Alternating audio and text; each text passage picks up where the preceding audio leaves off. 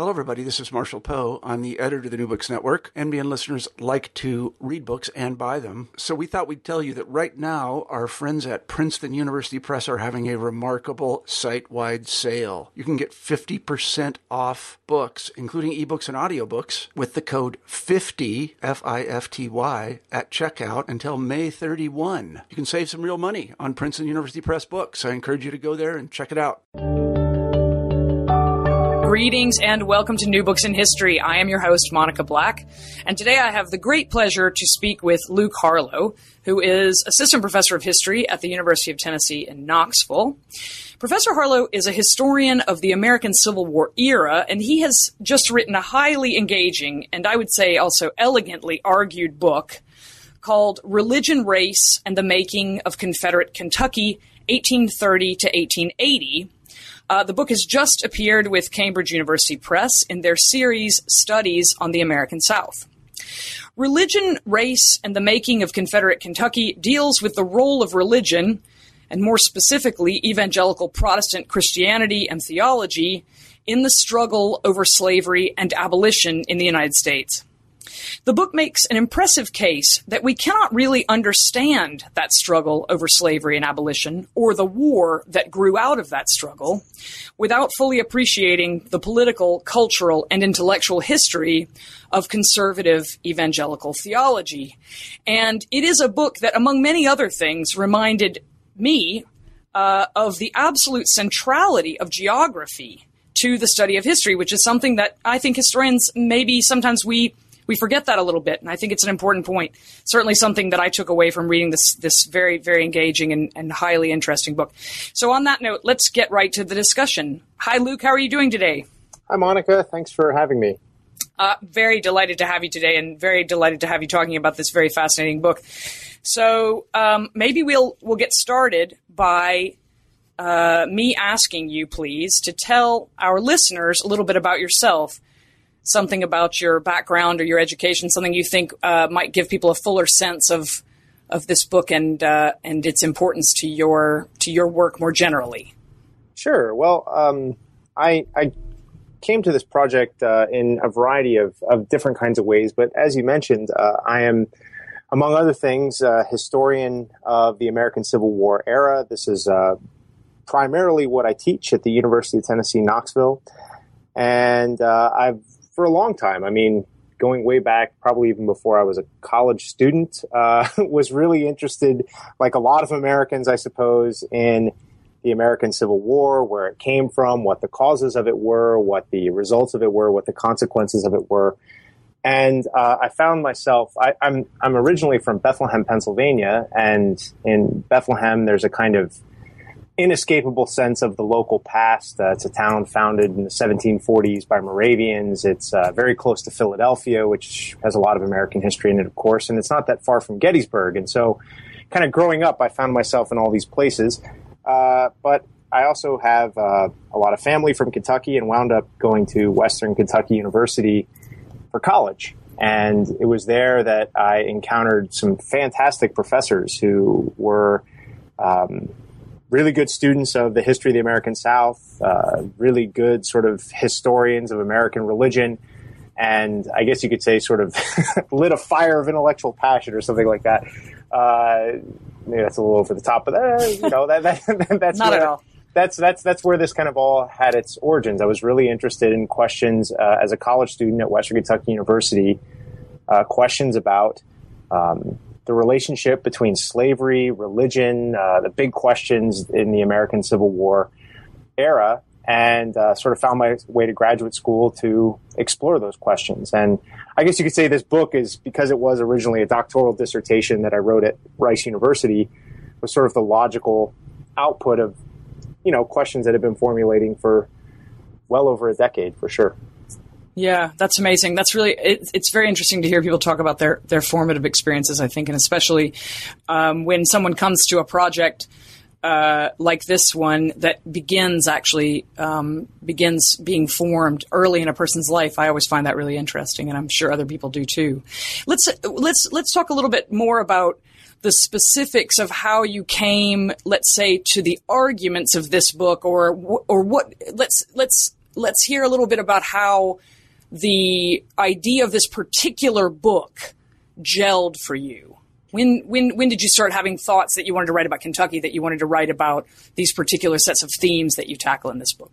Yeah, I, I mean, despite my sort of undergraduate studies uh, in Kentucky, I had very little interest in Kentucky as a subject of historical study. In fact, some of my undergraduate professors uh, like to make a point when I see them that despite having courses called Kentucky History on the books, I refuse to take them and never and never actually cared that much about it as an undergraduate, which is really my loss because um, I went off to uh, my first stop in graduate school was with a very distinguished historian of American religion named Mark Knoll, um, and I wrote a master's thesis under his direction at Wheaton College. And um, Mark at that time was working on a book. I was his research assistant. He was working on a book that uh, had, was published in two thousand six by the University of North Carolina Press called uh, The Civil War as a Theological Crisis. And at that time, uh, I was sort of trying to figure out uh, where the struggle over slavery was happening uh, in religious terms. Where were things really kind of hot and vibrant?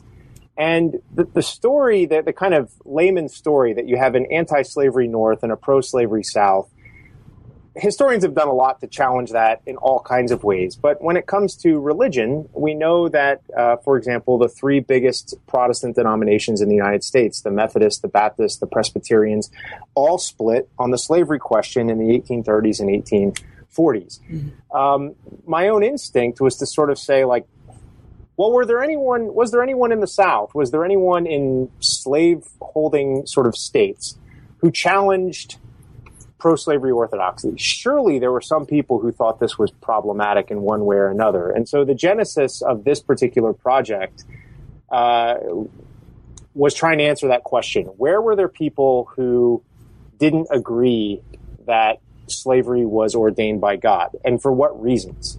And so uh, I started thinking as a master's sort of thesis student about how to do that. And, and at the M A thesis level, it was a fairly workmanlike. It's not a, I mean, it was it was a master's thesis. I'm, you know, whatever. Uh, I think a lot had, of us know what that means. Yeah, yeah. I had I had sort of three individuals who represented three different um, points on the kind of anti-slavery spectrum. One of which, who is all three of them are now in this book in very different form, but. One of which was named John G. Fee. He's the founder of Berea College in Kentucky, which, which exists to this day. He's very much a radical uh, evangelical abolitionist, uh, one of which was named James M. Pendleton. He's a conservative, sort of Southern Baptist, anti-slavery uh, voice who finds himself um, having to leave Kentucky uh, during the Civil War, uh, fearing, or leave, te- he's in Tennessee at that time, but he's fearing for his safety, finds himself in the North for almost the rest of his life. And then uh, a kind of polemical, um, uh, yeah, kind of vociferous polemicist, let's say, Presbyterian by the name of Robert J. Breckinridge, who is also a kind of conservative anti-slavery uh, individual of a variety, uh, of, of a sort of another variety. And so and so the, the result was I wrote this master's thesis saying, well, here in this slave state are people who challenge slavery. They do it in ways that are complicated, that in the twentieth, twenty-first century, we may not sort of agree with their racial politics. We may find that really discomforting. I mean, in fact, in the case of Pendleton and Breckinridge, their arguments are really whites first emancipationist arguments. Um, so that that was that was sort of that was sort of where it started. I had to sort of leave Kentucky as an undergraduate to see the uh, usefulness of Kentucky as a place for historical inquiry. As I kind of continued the project forward, I realized that almost every position you can imagine on the uh, pro or anti-slavery spectrum came to be articulated in Kentucky in one form or another. And so it kind of proved itself to be this really interesting uh, historical laboratory where you see people kind of intellectually duking it out, in some cases physically, violently duking it out over uh, the question of religion and slavery, all the way up through, uh, as the book shows, the Reconstruction era. Yeah, absolutely. Yeah, that's right. And the and and so on that note, actually, I would ask you to, if you would come back to something that I mentioned at the outset and when I was sort of just giving my little uh, brief inter- introduction to the, the main themes of your book. Um, I mentioned that one of the things that was most striking for me, and I'm a non-specialist, uh, I'll point that out for anyone who's listening, um, who might be interested. Uh, I'm not a specialist in, in, in the history of the United States, but one of the things that struck me most as a historian generally was the role of geography in this book, which I think for for a variety of reasons that you illuminate here, you know, that you illuminate over the course of the book, uh, is a really striking fact of what, you know, in other words, I guess what I'm trying to say is that what you were just describing about your master's thesis and finding very a very great diversity of voices on the subject of slavery and abolition um, has a lot to do, I think, at least that's my reading of your book, with the fact of Kentucky. So I wonder if you could talk about that, talk about Kentucky's role in this period of time from eighteen thirty to eighteen eighty in American history a little bit, and explain why Kentucky is such an important um, locus, a kind of key to your study. Sure. Yeah. So Kentucky, um, one of the things to, to note right away about Kentucky in this period is that it has the longest of any free state slave state border, uh, which is in the form of the Ohio River. The Ohio River separates Kentucky uh, from Ohio, Indiana, and Illinois. It's six hundred sixty-four miles long of border. And uh, Kentucky is a slave state, but right across the river are free states.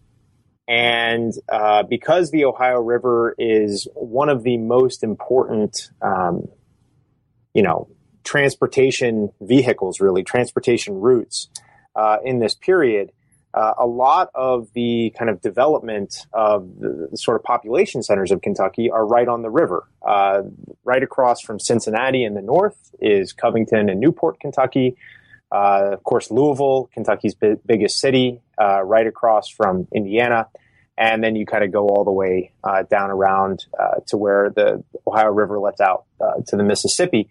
Um, but but that, that sort of long border uh, makes it possible for there to be lots of contact uh, with um, anti-slavery voices of a variety of kinds. And Cincinnati, for most of the period described in my book, is no hotbed of abolitionism. But Cincinnati is, you know, tolerant. It, it is more free. It is a free soil uh, place. And they will have, by the eighteen fifties, regular abolition conventions. They have abolitionist activity uh, really throughout the period in this book. They have a sizable uh, free black community, um, which is really important, a lot of uh, whom are instrumental in um, aiding Uh, enslaved Kentuckians and, and their hopes for escape um, and so forth. And so you see, um, you know, at the near remove uh, of Kentucky's border, um, lots of possibilities for what the end of slavery might mean. And I would say that for many conservatives within Kentucky's borders, uh, they're frightened by this. Kentucky itself, uh, because it is as far north as it is, is not um, what we think of in kind of traditional terms of, you know, the slaveholding South. It's not, you know, big cotton plantations or something like this. You can't really grow cotton in Kentucky. Uh, what they do have is a lot of tobacco, uh, hemp, uh, various other kinds, grains, this kind of thing. And according to the eighteen sixty census, Kentucky is actually third among all states in slaveholders. Um, now, if they don't have, they do have some plantations, but largely what we're talking about is a dispersed middle class of slaveholders, um, using a kind of not totally efficient but useful definition of uh, what it means to be sort of a, you know, larger plant, uh, larger slaveholder. Uh, you know, you might have five or something like that, five slaves. Uh, Kentucky has most of its slaveholders have less than five slaves.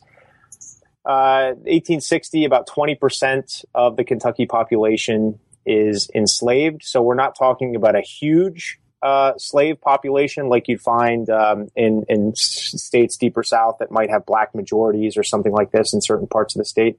But nonetheless, what we see is a widespread uh, commitment to slaveholding in Kentucky, right across the river from free soil states. And so Uh, sl- Kentucky is very much, as many historians have pointed out, a border state. I mean, that's kind of obvious. But what that border means is as time goes on, it's constantly defining itself uh, as the kind of bulwark that holds back the tide of the abolitionist North or the increasingly anti-slavery North. Uh, Kentucky over time will come to define itself um, in more and more strident terms as you get sort of even beyond the war. So geography plays plays a really significant role in these kinds of things. Um, you know, uh, connected to free soil, connected uh, to the Deep South, and it's sort of right there in the middle. Yeah, right. Absolutely. Well, thanks. For, that's it's it's great to have that laid out for us a little bit. Now let's let's get to the question of religion.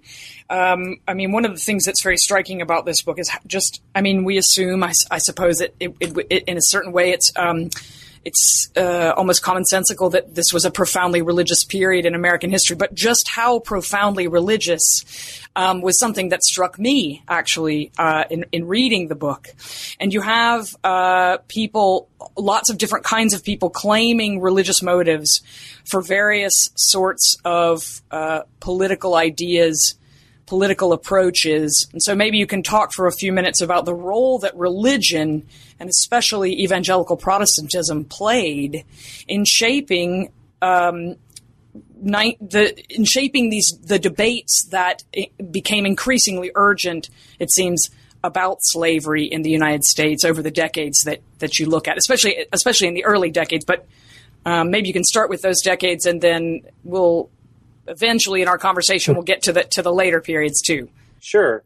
I mean, for for nineteenth century American um, sort of cultural, political, intellectual historians, um, it's been well established by a long sort of historiography of how important religion is to just about everything in American history uh, in the nineteenth century. Um, the great sort of fantastic historian of religion in American politics uh, in this period, Richard Carwardine, has called evangelical Protestantism uh, America's sort of most uh, profound, most powerful uh, subculture. Mm-hmm. And, and so the reason Carwardine sort of justifies that claim is he says that, you know, just by a basic accounting uh, that he does of denominations and actors and everything else, he estimates that something like forty percent of all Americans were connected to evangelicalism in one way or another. Um, one of the things that that's very interesting about what Carwardine sh- shows there is that that's sort of a national standard, and lots of historians have followed his lead. But when you go south of the Mason-Dixon line and the Ohio River, those numbers get even more uh, enhanced. And so in Kentucky, in the place I study, Uh, those numbers are more like sixty to seventy percent of the population is connected to evangelicalism in one way or another. Now, that's a hard number to get at. We don't really have good ways of doing it, partially because it's very hard to become a member of a church at this time. But lots of people are going to church, and lots of people are connected to church. And undeniably, churches are the most prominent voluntary organizations in American uh history at this time. I mean, the, this, these are the these are the great uh, kind of associations in that way. Uh, in in the, the place I study in Kentucky, um, even using the most restrictive uh, numbers available, which would be membership numbers, by the time you get to the end of my book, something like one out of every ten Kentuckians is formally the member of a Baptist church. Hmm. Um, the Methodists have also pretty significant uh, rates of adherence, and so do the Presbyterian, and that's like formal. You know, people sign their name, join, uh, are, are there regularly. There's all kinds of other people who are attending. So one of the things that uh, you that, that's really significant about religion in this period is is it, you know it's it's making claims on people's lives. It's sort of asking people to uh, have a series of values that they assent to. And so one of the things that I thought was really important to get at was, what are those values? What is it that these sort of individuals, these churches, ministers, uh, my, you know, my sources come from all kinds of different things, but a lot of, uh, some of my best sources are in formal denominational records, newspapers, these kinds of things, where they're saying very clearly, this is the way we think the Christian God has called human societies to order themselves, to construct themselves, Uh, to live in the world. Mm-hmm. And this is what it looks like to be a good Christian. And for most of the white denominations, uh, what they're saying is to be a good Christian, um, you don't have to hold slaves, but to be a good Christian, you can't say that slaveholding is wrong because it's ordained by God in the Bible. And it's uh, all over the Old Testament, uh, particularly in the Mosaic Code. Uh, in the New Testament, the writings of the Apostle Paul seem to offer Uh, a different reading maybe on what slavery should be, but nonetheless a positive sanction for slavery. And the teachings of Jesus of Nazareth uh, in the Gospels seem to never challenge slavery. And they're, they're very happy to point out that uh, Jesus will condemn adultery. Jesus will condemn uh, divorce. Jesus doesn't say a word about slaveholding. And he, of course, is living in a uh, slaveholding uh, time and society himself. And so uh, this is sort of the way that, you know, religion relates to the slavery question in Kentucky in the period. Yeah. Then maybe next you could tell us a little bit about the, the sort of the the major positions, because there there are a variety of different positions that people hold uh, on the question that that evangelical people hold on the question of slavery. And I mean, three the three sort of main positions that you outline in the book are abolitionist, gradual emancipationist, and pro-slavery positions. I wonder if you could explain what the people espousing each of these positions actually held, you know, what their biblical sanction was as they saw it, and what role theology played in the shaping of each of those um, important positions. Sure, yeah. So so the, the pro-slavery and gradual emancipationist positions um, are both conservative in uh, their approach to the Bible. They They um, empl- employ a very similar um, hermeneutic, a similar, in other words, method of interpretation of the text, uh, which uh, is very commonsensical. It's very straightforward. It's very informed by um, sort of the Scottish Enlightenment in terms of its approach to the text. And their reading of that text emphasizes that the text can be read plainly, literally, can be understood by anybody who picks it up.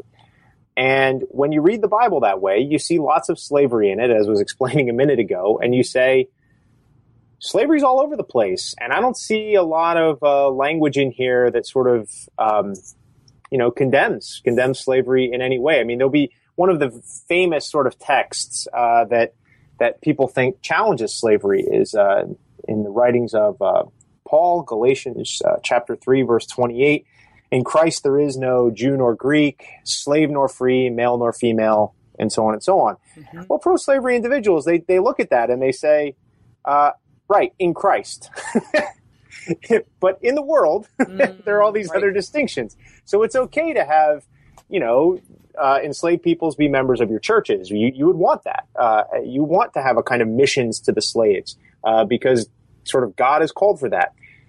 In this sort of theological reading, gradual emancipationists uh, would say, you know, we look around the world, uh, we look around, or at least, you know, the American context, and we see a lot of slavery. And we don't like it. Uh, it's clearly abusive. It clearly destroys family ties. The Bible kind of has an idea of slavery, particularly in the Mosaic Code, that you know, slaves are to be set free uh, in the Jubilee every seven years. Mm-hmm. Uh, debts are to be forgiven. That doesn't happen in America. Uh, you're not supposed to separate families because family is also a God-given institution. Well, that doesn't happen in America. I mean, the slave trade is profound. I mean, uh, by the time you get to the late antebellum period in places like Virginia, one in three, uh, you know, slaves is being sold off. So this is, this is, you know, this is a profound destroyer of families. Uh, in the biblical accounts, it looks like, you know, slavery um, encourages slaves to be members of communities. In one of the famous sort of Pauline letters, uh, the letter to Philemon, Paul sort of instructs um, this enslaved man, Onesimus, to return to his condition of bondage, um, who's, a, who's a, he's a sort of fugitive slave. He's instructed to con- return to his condition of bondage, but Paul is also instructing Philemon to sort of accept him as uh, an equal in the community and all these other kinds of things. Gradual emancipationists say, we can't really get around the text, the biblical text. We can't really argue that slavery is not ordained by God. Clearly, slavery is ordained by God. But perhaps American slavery is not ordained by God. Perhaps what we have on the ground here is really problematic. And, and we need to find some way of working around that. What that means is that pro-slavery and gradual emancipationist um, believers believe essentially the same things about the Bible, but their application of what the Bible says is going to be different. The third position, abolitionists, they go completely in a different direction. Mm-hmm. And they say, you know, all those things that the gradual emancipationists say about, you know, slavery on the ground in America. Right. And and look, there's nobody in their right mind, abolitionists will say, that thinks slavery in any way could possibly be just, could possibly be humane. And they they they especially there there are all kinds of, you know, different perspectives on the abolitionist spectrum, everything from a kind of radical skepticism Uh, about the Bible, which would be espoused by someone like William Lloyd Garrison, a uh, very famous abolitionist from Boston, to a, a much more kind of, um, you know, respectful position about the Bible. Certainly John G. Fee, who appears in my book, espouses this. But they're going to come at it from a very different kind of hermeneutical approach than um, either pro-slavery or gradual emancipationists. In fact, uh, African-American abolitionists uh, inside and outside Kentucky, abolitionists um, elsewhere, you know, many of whom are very proud to call themselves sort of evangelicals, will say that may be what the Bible says, but we need a different reading. Uh, we need a different teaching. We need to interpret this text in a very different kind of way because, you know, a straightforward reading of the Bible is giving us a society that is profoundly unjust. And so You get you get kind of this collision of these three different positions that, that all kind of come together in this uh, in this mid-nineteenth century period. Yeah, yeah, it's just it's really really just fascinating. Um, and speaking of collisions, uh, I wanted to ask you next about the in the second chapter of your book. I think it's called Heresy and Schism, if I'm if I'm remembering correctly. You discuss the years between eighteen thirty-six and eighteen forty-five when. And I remember this from my undergraduate days, and I was very proud of myself, uh, when a series of schisms over slavery and abolition, precisely what you've been discussing, divided at a national level Presbyterians, Baptists, and Methodists, these three very prominent evangelical uh, uh, denominations. And Kentucky, of course, as you point out many times in your book, was home to a great many gradualist uh, emancipationists. I guess maybe maybe that's maybe I'm using in- incorrect terminology, and you can certainly co- feel free to correct me. No, that's correct. Is that right? Okay. Um, but in that chapter, in that chapter two, you argue that gradualism, I mean, it sounds better than uh, pro-slavery, right, on its face, uh, or gradualist theology was pro-slavery theology. And I wonder if you could tell us what that means exactly and, and what kinds of evidence you marshal to make that claim. Sure, yeah. I mean, The, the, the basic point there is that when it comes to their view of the Bible, when it comes to the way they think about truth, Christian truth in the world, gradual emancipationists, despite not liking American slavery, uh, essentially agree with the pro-slavery approach to the Bible. They agree with the kind of commonsensical, uh, literalist hermeneutic that the pro-slavery uh, theologians will invoke. What's interesting about that is that um, these are people who, for purposes of politics, really try to do things that will end slavery. Now, they're going to try and end slavery gradually. They're going to try and end slavery slowly. But they are not insincere in their anti-slavery activism. And and so, um, you know, they they, they they find themselves in Uh, the eighteen thirties and forties, uh, in the midst of some seriously tumultuous uh, moments in national kind of Christian discussion over the slavery question. In uh, eighteen thirty-seven, the Presbyterians split into New School and uh, Old School factions. Here, slavery is really a secondary concern. Here, the split is not entirely sectional, which is to say it's not just along the Ohio River and Mason-Dixon line. It's not just you get Southern New School Presbyterians. Uh, you have plenty uh, of Northern Old School Presbyterians. Their flagship seminary is Princeton Theological Seminary, arguably uh, one of the two or three most influential seminaries um, in the long nineteenth century uh, in American history. Um But slavery is a secondary calculation, a secondary concern. And Kentuckians are very influential uh, in, in the denomination um, and, and in this split. And when they're talking, they're saying, you know, when this split happened, uh, this split between Old School and New School, yeah, a lot of theological questions uh, were in play that, that were very important. But those theological questions that were in play, if you're not conservative, you might wind up an abolitionist.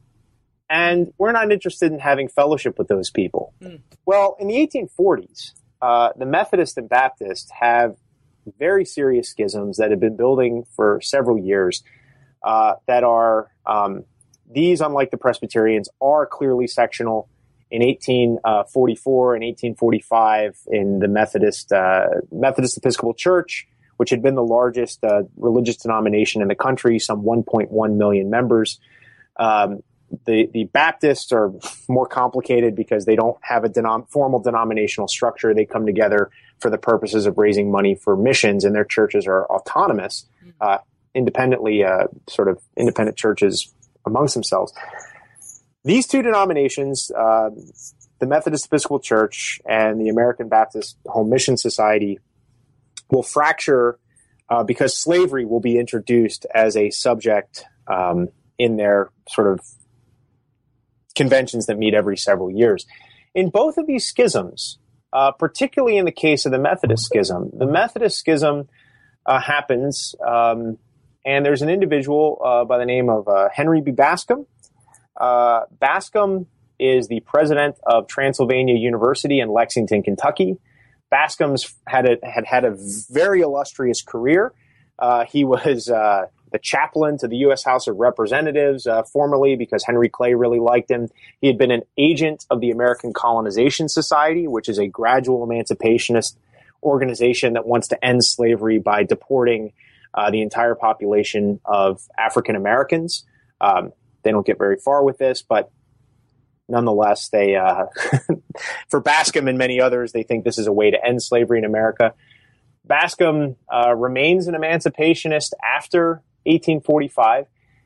But in eighteen forty-four, uh, Southern Methodists get very hacked off at Northern Methodists. And uh, they get hacked off uh, over a dispute over whether or not a bishop can be a slaveholder. And this has been raised because a Georgia bishop by the name of James O. Andrew Um, had had had become a slaveholder, and he's sort of Northern Methodists want to censure this position. Bascom, the gradual emancipationist, for reasons of theology, writes uh, the minority protest, and then writes a document um, in eighteen forty-five called Methodism and Slavery that argues that Northern Methodists, because of their anti-slavery position, have deviated from traditional Christian orthodoxy, and that it would be right to create a Southern church. Uh, there are many such individuals who do similar things. Bascom's probably the most prominent of them. Uh, but but the long and the short of it is they're arguing here in these splits. Uh, uh, you know, many of us may not like American slavery as it exists. Many of us are gradual emancipationists. But for purposes of theology, we're very much aligned with the South. Mm. And Kentuckians are right at the center of that whole thing. They're right at the center of helping to create Uh, these denominations. And so uh, back to sort of where we started with this conversation, they're defining what that border, what that boundary means. Like here religiously, uh, the slavery question is going to take on a very different register than it's going to take north of the Ohio River. Yeah, right. So, well, tell us this then. If let's talk about politics. If the if the gradual emancipationist folks and the pro-slavery folks were so similar, or even, you know, um, in some ways inseparable in a religious, uh, from a r- religious point of view, what what do their politics look like? Yeah, this is this is uh, this is this is a great question. I mean, if uh, if they're so alike theologically, uh, what else is there to say? Uh, right. why, why don't they just sort of all become pro-slavery, and next thing you know, they're wearing a Confederate gray? Well, the the, the, the reality is that um, that gradual emancipationists have a very different view of what uh, should happen politically around the slavery question. And here again, Kentucky becomes a very central place. It's one of the latest places to debate um, having emancipation uh, as a kind of legal fact uh, in the United States. In, in, in the North, uh, gradual emancipation begins in the era of the American Revolution. Uh, almost every northern state, including the, the old Northwest territories, which become Uh, Ohio, uh, Indiana, Illinois, eventually Michigan, Wisconsin. Um, there's slavery throughout the North uh, in the era of the American Revolution. But in the wake of the American Revolution, states develop laws that will slowly, gradually free the slaves that are in their midst so that slavery will die a very slow death. And This is the kind of dominant normative way you end slavery in America up to the Civil War. This is what most people think, most whites anyway, think that the way to end slavery is. You do this gradually, you do it slow, you do it by law, by constitutional amendment. And Virginia entertains a debate like this in the early eighteen thirties. Kentucky debates it in eighteen forty-nine. And uh, emancipationists in Kentucky, uh, many of whom are the state's most prominent uh, ministers, Uh, put together an emancipation party. There's a canvass that starts taking place in eighteen forty-seven, eighteen forty-eight, and in eighteen forty-nine there's going to be a convention where they draw up a constitution. Right. That's uh, right. And th- this is this is going to be, you know, sort of the emancipationist moment to prove that Kentucky can gradually emancipate, that Kentucky is not like the Deep South. Uh, Henry Clay is behind this. Robert J. Breckinridge uh, is behind this. Um He becomes the kind of chair of, of the Emancipation Party. Uh, the long and the short of it is this position is seen as anathema to pro-slavery individuals. Pro-slavery individuals in the Deep South, of course, but also in Kentucky. And when the chips are down and the voters go uh, to the polls, they elect a slate uh, that is almost entirely pro-slavery, um, maybe ten Uh, maybe twelve, maybe thirteen or fourteen percent go for emancipation. That's it. Uh, this is significant in the history of the American South. I mean, not a lot of other states uh, could claim emancipation adherence that high. Yeah. But but that's not very high. I mean, ten percent no. is not a is not a workable uh, polity in any stretch of the imagination. Two years later, the emancipationists try again in eighteen fifty-one and get something like three percent of the vote. It's a wow. uh, And, and there it's not about Constitution revision. The Constitution that comes in in eighteen fifty uh, strengthens the rights of slaveholders, has no provisions for emancipation, looks like uh, lots of other kind of Deep South state constitutions you would have, and essentially ensures slavery's viability into the future. So where people had been aligned on theology, these gradualists and pro-slavery believers, they are completely uh, at odds when it comes to politics. And you know, really famous Southern politicians of this time period, like John C. Calhoun and James Henry Hammond from South Carolina, are both looking at the situation in Kentucky and looking at the gradual emancipationists and saying, you know, sure, they say they're with us when it comes to this theological question about the righteousness of slavery, but their politics show us something else. Their politics show us that they're not to be trusted, that they're not really part of what we're trying to do down here with, you know, kind of slavery in the South. Yeah, very interesting. So, okay, so you've given us a sense of the, of the sort of um, the the the unity amongst uh, various conservative Protestants uh, in theological terms, and then you've given us a sense of how divided these folks were at the very same time in terms of their politics. But what you show over the course of the book is that that too changes. In other words, the division between these two groups um, is not sustained. Uh, so what, what comes finally, or, or what, I mean, it's kind of a stupid question in a way, but what is the thing that comes to unify gradual emancipationists with pro-slavery believers? Yeah, I mean, that, that thing is, is in the one hand, the Civil War. Right. Uh, but it's not the Civil War itself. It's, it's what comes as part of the Civil War. It's emancipation. Yes. Uh, the, the, the Civil War, so the Civil War comes, and as a, I think probably a lot of people know, Kentucky stays in the Union. And that's a contested thing. There are uh, a minority of Confederate sympathizers. They attempt to form a Confederate government in Russellville, Kentucky. Uh, but the long and the short of it is that most white Kentuckians seem to be on board with the Union. Overwhelmingly, black Kentuckians are definitely on board with the Union. Yes. Because the Union uh, means liberation. Now, there's a lot of really important uh, research that I draw upon that talks about what that process of emancipation looked like. I mean, one of the great things that's gone on in sort of Civil War era studies in the last generation or so is to show that emancipation is a process, not an event. And it's a process that takes place uh, with enslaved peoples themselves rising up and sort of fleeing to um, Union Army camps uh, looking for sort of protection. Right. And, and, and, and so, um, in Kentucky, one of the biggest of these camps is in central uh, Kentucky, uh, Jessamine County. Uh, it's in, uh, uh Camp Nelson, uh, which is not too far, um, today, uh, uh, from, uh, from, uh, Lexington. And, uh, you know, Richmond and, and where Berea College ultimately is. But it's in the sort of center part of the state. Some thirteen thousand enslaved peoples will find freedom there over the course of the war. Uh, this is no sort of bed of roses path to freedom. I mean, there are cases of uh, very significant cases um, of enslaved peoples sort of being left out in in, in the cold and, and freezing to death, dying of exposure, disease. I mean, all kinds of uh, nasty things are, are happening.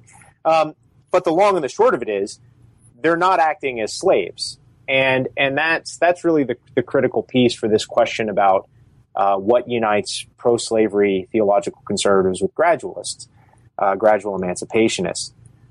In the course of the war, um, Kentucky will end up sending nearly twenty-four thousand uh, men to fight for the Union, African-American men to fight for the Union. This number is more than ten percent of all blacks who serve uh, in the Union Army and Navy. Wow. Uh, but it's it's uh, it, what's most staggering about it is that it is Uh, fifty-seven percent of all military-age black men in Kentucky. And that fifty-seven percent dwarfs uh, the African-American contribution from any other state. And the key reason why you see over fifty percent of military-age men signing up for the Union in Kentucky is because it is the only path to freedom in Kentucky. Yes. K- Kentucky is... Uh, a Union slave state, which means that when the Emancipation Proclamation comes down, it does not apply. Uh, it means that when uh, Abraham Lincoln signs orders allowing for the recruitment of black troops, Kentucky's going to be exempted initially because uh, Unionist slaveholders are sort of politically p- putting the screws to Lincoln and uh, saying, hey, Uh, remember us? We're loyal here. Uh, we, we, we're not part of this rebellion, uh, which is how Lincoln always thinks of uh, the Civil War or thinks of the Confederate cause. And, you know, we here are the loyal slaveholders of Kentucky, and we're not part of this. Well, in eighteen sixty-four, Kentucky fails to meet its quota of, re- of sort of required troops uh, for the Union war effort. And Lincoln says, look, Uh, you have a mass amount of, of sort of manpower in the form of your African-American population, and we're going to start enlisting African-Americans. What all this means is that this whole kind of argument about God's design, uh, gradual emancipation, uh, you know, God's design for slavery, gradual emancipation must come slowly, uh, with black removal, all these kinds of things. All of a sudden you have this Civil War, where to fight that Civil War on the cause of the Union, enslaved uh, peoples or formerly enslaved peoples are marching to Union lines saying, I will take a gun and I will enlist to fight for the Union cause in a war to overthrow slavery. I mean, this becomes all too much. I mean, yeah. th- this is this is where, you know, pro-slavery and gradualists just sort of come back together and, and, you know, the long and the short of it is just say, this isn't what we had in mind. I mean, whatever we had in mind about American slavery and its gradual end, this is not it. And as as as much as uh, sort of we, we know that emancipation uh, was a process, not an event, the reality is it comes through cataclysm, it comes through upheaval, it comes through civil war, and and gradual emancipationists, by and large, are not willing to go there, and they are not willing to accept the emancipationist consequence of the Civil War. Yeah, that is just fascinating. And once again, it seems like The, it makes it makes Kentucky's history seem so um, particularly fascinating in this era because it it just doesn't um, it doesn't fit any of the. I mean, now again, I'm speaking as someone who's who's much uh, less steeped in these issues than you are, obviously, but uh, it, it it doesn't fit into the um, what I sort of assumed happened, which was that Reconstruction somehow also took place in Kentucky, but it doesn't. Reconstruction doesn't take place in Kentucky. Um, and on, on that note, I'll ask you this this next question, uh, just to kind of follow up on that thought.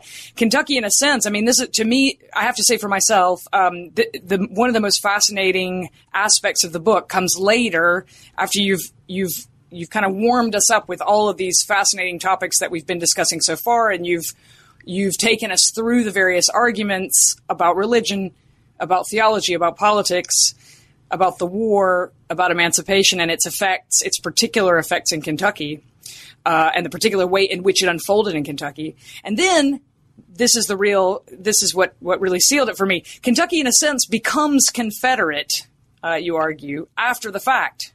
Um, you say that without serving the Confederacy, I'm quoting from the book now, without serving the Confederacy, Kentucky joined the Redemption. Um, and you also write that the Civil War destroyed slavery, but it did not destroy the faith that sustained slavery. And those are kind of linked quotes in my mind. So I wonder if you could explain what you mean uh, by that and, and explain to us how uh, Reconstruction doesn't take place in Kentucky and what happens instead. Sure. Yeah. I mean, Kentucky, so because Kentucky's Unionist, Kentucky is really never forced to do um, any of the things that uh, the the states of the Confederacy are forced to do to rejoin the Union. Uh, part of that includes, uh, I should back up and say Reconstruction is attempted in Kentucky. I mean, there there there is an attempt to do something like what we think of as Reconstruction, which is to say uh, the Freedmen's Bureau, Uh, who is tasked with the uh, the redistribution of abandoned lands, which is tasked with adjudicating um, over you know contract disputes between freed people and um, landowners. It's often black-white relations there. Uh, it's tasked with you know medical care and broad relief, sometimes involved with education. The Freedmen's Bureau is operating in Kentucky now. White Kentuckians, they're very upset about this. I mean, th- they're basically saying, we have no reason. I mean, white Southerners more generally kind of don't like the Freedmen's Bureau uh, because it's seen by many of them as a kind of, um, you know, political arm of emancipation, Republic, emancipationist republicanism, or military arm, I should say, of, of a political position. Mm. But but in, in so in Kentucky, it's it's sort of there.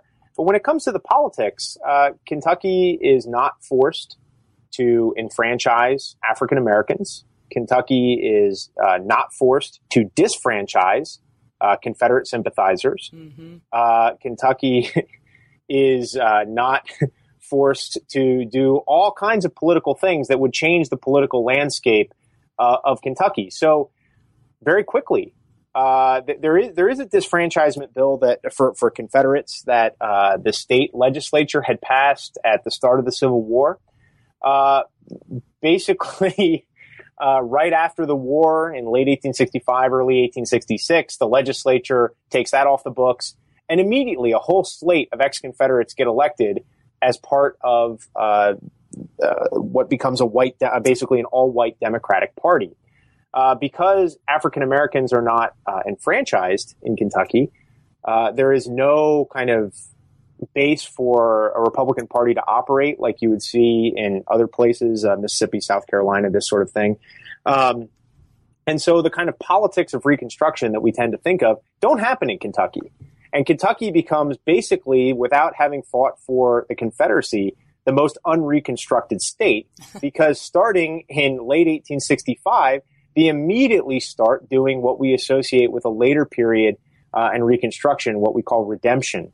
Uh, where they basically restore uh, white home rule, uh, so-called, uh, where they do all kinds of things to make it really hard for freed people to uh, operate in society. There's all kinds of cases, the Freedmen's Bureau reports, of violence against African Americans and uh, whites who sympathize with them. And, and and the long the long and the short of it is that, I mean, as soon as the war is over, uh, Kentucky has to uh, Kentucky finds itself doing things that the ex-Confederate South will be doing. But before that happens happens elsewhere, the fourteenth Amendment, which uh, historians love to show how complicated it is, but but the long and the short of it, where the fourteenth Amendment sort of um, gives rise to multiracial birthright citizenship, the fifteenth Amendment uh, allows for the enfranchisement of uh, you know uh, men regardless of race in the United States. One of the ironies of the fifteenth Amendment, when it comes down, is that uh, almost every a former slave state has a state constitution that has that provision, that has African-American male suffrage. Uh, and it's the northern states that don't have it. Well, Kentucky is like the last. Kentucky doesn't even ratify any of these amendments. They shoot them all down. And so when they're forced, when they're forced to accept them by law, of course, they sort of begrudgingly do. But, um, yeah, they don't vote for them. And, you know, the state becomes completely uh, under the sway of a white Democratic Party. And it continues that way, uh, really, for the next generation plus. I mean, it, it, it takes a very long time for you to see cracks in that in that foundation. Yeah, very fascinating. I, I have to say, it, it's just a uh, it's a really It's a really good read. It's a beautifully written book, and I encourage lots of people to go and read it. Um, we're kind of, I'm, I feel like we're impinging a bit on your time at this point, and maybe we need to start just to wrap things up. We've, we've, we've taken up a lot of your time, and you've been very generous with us, Luke, and I, um, I wonder if you just mind answering one, one, one final question, uh, which is basically everyone will be interested to know, to know what you're working on now. Sure. Can yeah. you tell us? Yeah, yeah. No, of course. So one of the things that um, the book shows where it ends, the, the, where Religion, Race, and the Making of Confederate Kentucky ends, is it ends with uh, all these sort of white Southern denominations uh, arguing into the eighteen seventies and eighties that God has ordained slavery, that slavery was right, and that's why, going back to the eighteen thirties and forties, we will not reunite. This is why uh, we will not have fellowship with Northern abolitionist heretics uh, for, for Christian right. purposes. Right. And, and you know, that's a nice place to uh, end a monograph, because monographs need to end and not become life works. uh, but but really what I want to do is run that out um, in, in, in the next project. I'm kicking around a, uh, a book called The Pro-Slavery Origins of American Fundamentalism. And it sort of argues that once you have the death of American slavery, Uh, that what remained unchallenged was the theology, as as you quoted a minute ago, the theology that gave life to the defense of slavery. And that theology is never really, um, it never really goes away. Uh, it hangs around.